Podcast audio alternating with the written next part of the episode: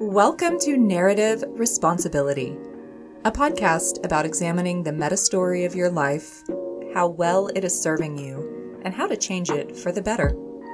I'm Elena Wolf, relationship coach and life alignment mentor, and this is this week's New Perspective.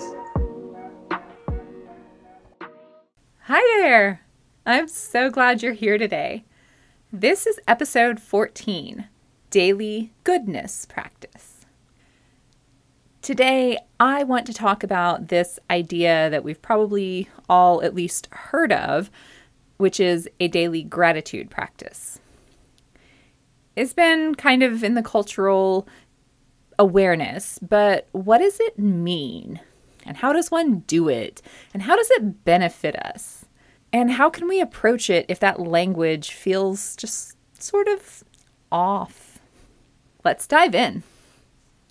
A gratitude practice is, at its heart, taking time each day, ideally at the same time of the day, so that it becomes ritualized in your in your psyche and in your embodied experience, to feel grateful for the good in your life. People who have a daily gratitude practice report being less stressed, less dissatisfied with life, more generous, more abundant, and more joyful. And this makes sense if you think about the way our minds work. First of all, what you focus on, you tend to get more of. So if you have a basically a pattern recognition program that's looking for bad things and stuff to worry about and all the things that are wrong. Like you're going to see that. But if you have a pattern recognition system that's looking for things that are going right and things that are good and things to be grateful for and things to to give you hope and things to make you feel relief and comfort and delight, then you're going to see more of those things. Our minds definitely have a negativity bias or, or a threat bias, maybe is another way to, to think of it, where we overemphasize in our memories the bad things, the threatening things, the scary things, the upsetting things. We have to consciously make a space to find ballast for that, to find the good, to find the hope, to find the positive things that balance out the unhappy things, the scary things. We also reinforce our subconscious belief filters through emotions. And especially if we have repeated emotional exposures, then those beliefs get reinforced a lot. So, again, if we're having like this constant drip of negative belief reinforcement, then that's going to get even more deeply entrenched. But if we have this constant drip of positive belief reinforcement, then that's what we're going to be going to first as our filter that we see the world through. Gratitude practices are also often based in mindfulness practices. And so, mindfulness practices help us tune in to the now and the here rather than staying lost in projections and possibilities so we can tune in with that gratitude practice to the good that we have right now held in our hands as opposed to these hypothetical bad things that might happen and could happen tomorrow but haven't happened yet but they might. No what's here and now? This is the good that i can hold right here and right now Gratitude practices can help us separate what's most important. We can really focus on our needs rather than our wants. And if our needs are being met, then we can experience an enhanced sense of safety rather than unsafety in our life and in the world. Finally, a gratitude practice can help us notice more opportunities in our lives because we're actively looking for the good. We're actively looking for the ways that we're supported. We're actively looking for the hopeful opportunities that we have. And taking the time at the end of the day to engage in that practice can help us see those things. Again, it's the tangible possibilities, not these very hypothetical ones, that actually allow us to then take action, say the following day, to pursue that possibility. Our tendency especially in the modern world, which is very fast paced and has a lot of information coming at us from all times, our tendency is to just kind of get pulled along by life and its demands. We stay very focused on the outer world, on our schedules, on balancing the needs of the various schedules in our lives. You know, our work schedule, our friends' schedules, our partner schedules, our, if we have pets, if we have kids, you know, their schedules, what do they need? There's a lot that keeps us kind of pulled to the outer world instead of going inward, instead of turning inward. A true gratitude practice is an embodiment practice. You ground in the here and now. You feel your body. You connect to your breath and to your heartbeat. You really feel the good feelings that come when you find a reason to be grateful. Which brings me to my reframe that, in fact, I think this whole concept of a gratitude practice is actually not really about gratefulness so much as it is about goodness. You're looking for the good in your life. You're looking for evidence that contradicts any narratives you might have about lack, inadequacy, darkness, hopelessness, that kind of thing. You're looking for evidence that supports narratives of hope, of safety, of delight, of connection, of acceptance and you're wanting to feel, to truly feel something emotional in response to that evidence. We create and perpetuate beliefs that shape how we experience the world from our ex- experiences, our emotions, and the emotions we have about our experience. Those meta feelings. And so, if we don't have emotions about the evidence of good that we find, then it loses its potency against any emotional beliefs we might have that say there's not that much good. And so, a gratitude practice is a practice of feeling things in response to the good that we find in our lives. And I personally do not love framing it as a gratitude practice. Why? because that is very prescriptive. It presumes that the emotional response you're going to have to goodness is, in fact, gratitude. So, first of all, what if what you feel is more like relief or excitement or hope or wonder or like overwhelm at the amazing goodness of the world and the beauty of the universe and life itself and just the incredibly miraculous amazing experience that it is. Those are all very positive emotions and they will absolutely anchor in the evidence that life is good. But you know what those aren't? They're not gratitude and what if this idea of gratitude actually feels icky to somebody.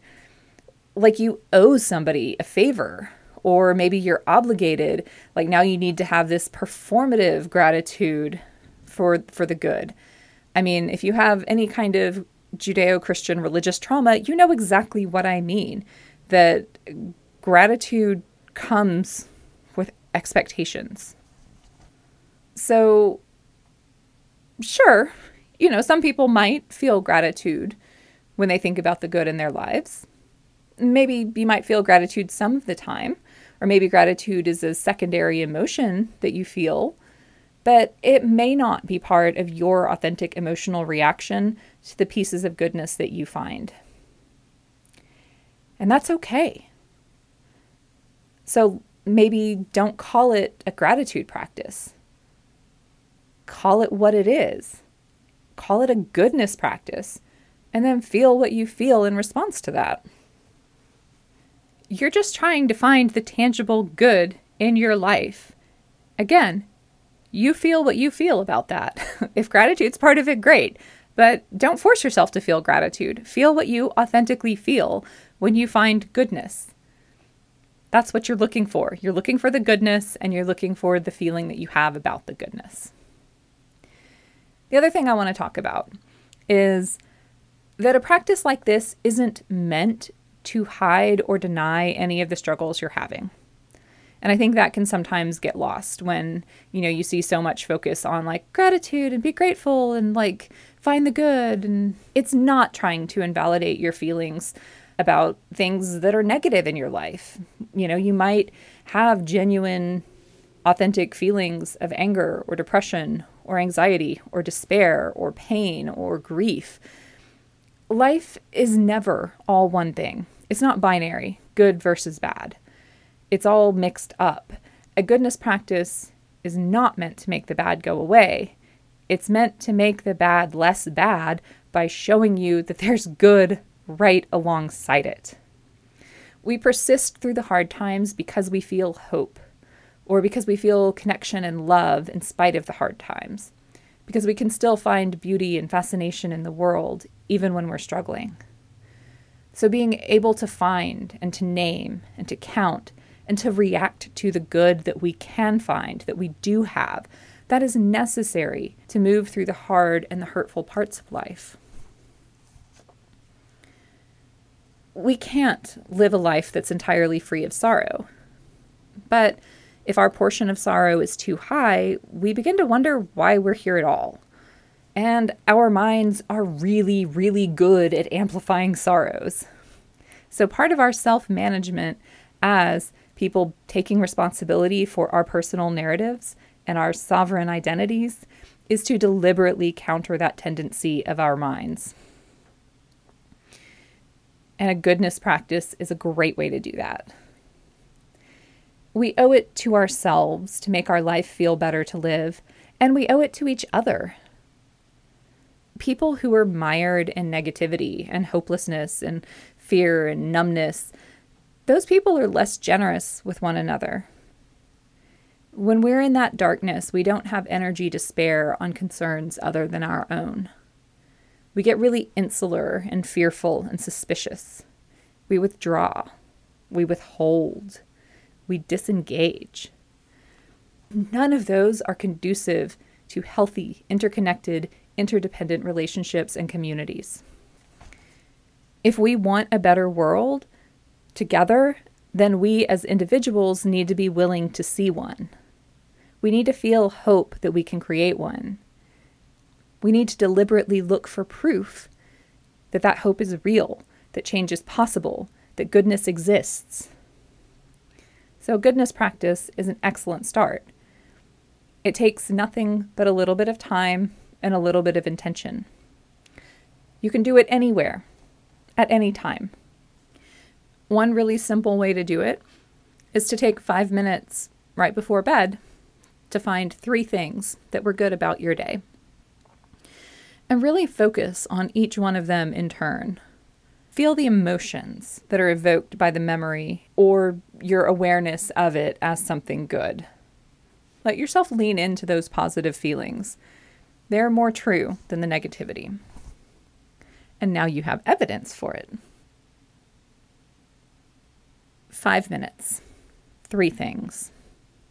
This is not a situation where quantity is all that important, it's the quality, it's the emotional tone that you can find. At least for me. Some people might say that more evidence is better, but in my experience, it, it wasn't that I needed all that much. It's that I needed to feel it very deeply and very purely. I have walked through some pretty dark times in my life. I have had times when finding more than 3 truly good things in a day or that's not that's not it. It would have been finding more than 3 things that made me feel like goodness really existed in my life. That would have been hard, maybe even impossible. I could find three. That felt like a really doable number when I was in the darkest parts of depression and despair. Those those places cut away our ability to feel hope and to, and to feel joy. Often they lead us to numbness because we're trying to escape pain, but numbness also cuts us off from our capacity to connect and to feel wonder the good things that you find don't have to be big things. They, they have to be things that make you feel. But maybe it's a leaf in your favorite shade of yellow. Maybe just the fact that your best friend exists. Maybe the scent of a flower and the sound of your of your favorite singer's voice. Like sometimes those are the things that you actually feel something about. They're the little lights that are small enough they can actually reach you even in a dark time. And other days, the good things might be the big things. It might be your home, it might be your family, your life itself. Those are bigger goods for the days when we have capacity for more bigger goodness, for more light. All the goods are good. The best goods to find are the goods that make you feel. Because finding the good in your life is finding life itself. It's finding a reason to focus on life. You're looking for the emotions and the experiences that affirm life and, and set aside the ones that deny it. You're finding the good in order to create a ballast for the inevitable bad. And it's kind of an upward spiral when you really start to do this and integrate a goodness practice into your life. When you start looking for evidence of good, you find it. And the more that you find, the more that you want to look. And the more that you look, the more that you find. So it can be a really wonderful practice to amplify the light and the goodness and the hope. And it's also okay to start it small.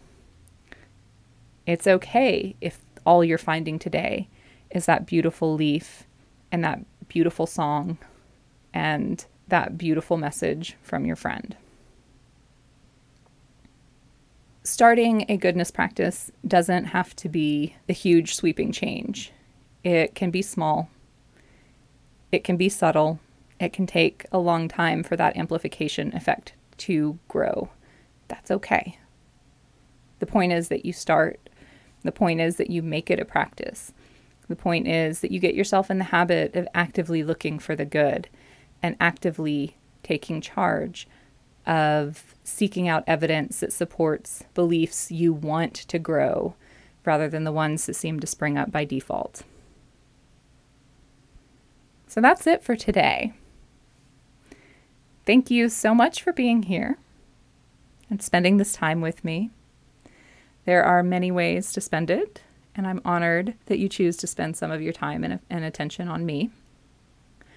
If you want to know more about my work in general, you can check out thepatternbreaker.com or follow me on Instagram at thepatternbreaker. And until next time, what part of your story are you going to take responsibility for this week?